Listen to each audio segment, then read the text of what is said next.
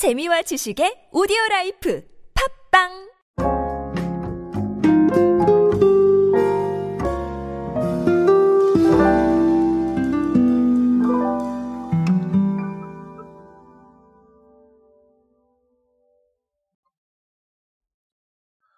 자, 연말이 다가오면 아무래도 지인들하고 뭐 모임을 하신다거나 아니면 가볍게 파티를 하신다거나 아, 우리 파티룸 같은 데들 많잖아요. 그렇죠?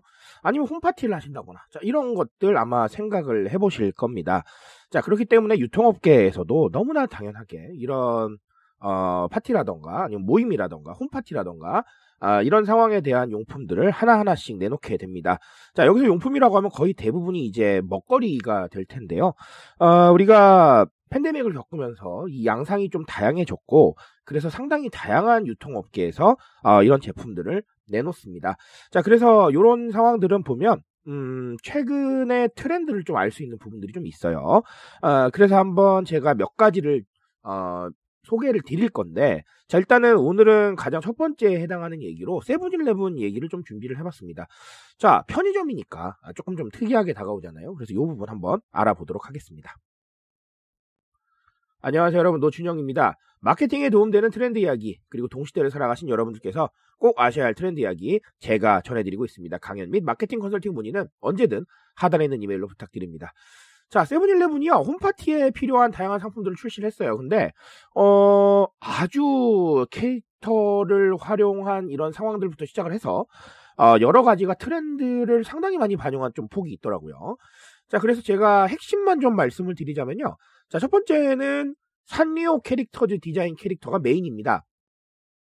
자, 근데, 어, 이렇게 선택을 한 이유까지는 아니겠지만, 판단의 근거가 어디에서 왔냐면요.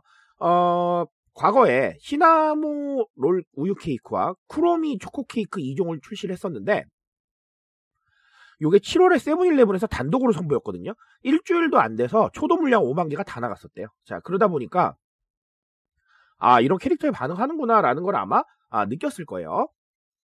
자, 그리고 두 번째는요. 1만 원 이하의 미니 케이크를 특별 상품으로 준비를 했대요. 자, 요거는 뭐냐면 합리적인 소비 트렌드를 좀 반영을 했답니다. 음, 좋아요. 자, 그리고 하나 더는 자녀와 함께 케이크를 직접 꾸밀 수 있는 체험형 상품도 있어요. 아, 그래서 케이크 만들기 주라기, 케이크 만들기 미니언즈 이렇게 2종이 있는데 케이크 시트 3종하고 컬러가 다른 크림 2종, 그리고 캐릭터 pick을 함께 담아서 캐릭터를 활용을 해서 케이크를 만들어 즐거움을 좀 느낄 수가 있다라는 이런 설명도 있습니다. 어, 예, 트렌디한 게 상당히 좀 많아요. 자, 일단은 빠르게 좀 정리를 드리겠습니다. 왜냐하면 아시다시피 오디오 너무 길면은 어, 힘드시잖아요. 그래서 제가 좀 빠르게 정리를 드릴 건데.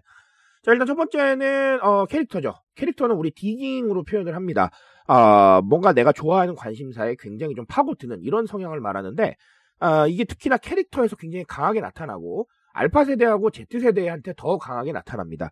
소위 말해서 정말로 디깅을 하는 대상이 나온다면 포장지에 그냥 그려져만 있어도 사고 싶은 이런 느낌들이 알파 세대하고 Z 세대한테 조금 더 강한 편이거든요. 물론 디깅은 여러 가지로 해석을 할 수가 있습니다. 아시다시피 기성세대 분들도 트로트 가수한테 디깅을 하고 있고요.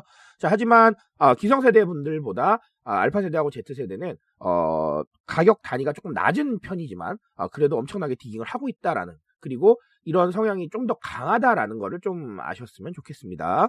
자, 그리고 아까 얘기 나온 합리적 소비 트렌드. 좋아요. 내가 관심 있는 분야면 돈을 쓰고, 어, 그런 부분들이 있지만, 사실은 그렇지 않은 분야는, 어, 조금 좀, 네, 적절하게, 어, 아끼려고 하는 성향이 좀 강하죠.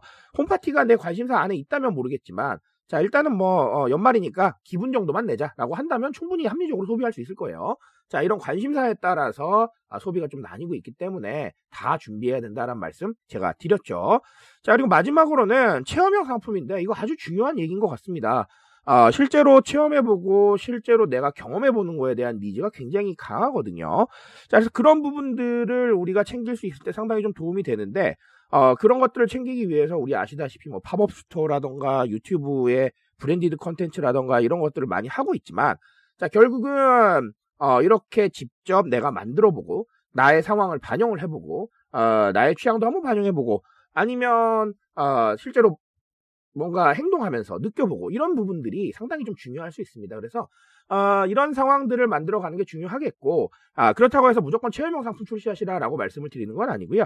뭔가 좀 경험하고 직접 느껴보고 이럴 수 있는 폭을 좀 넓혀가는 거는 언제든 중요하겠다라는 말씀 드리겠습니다.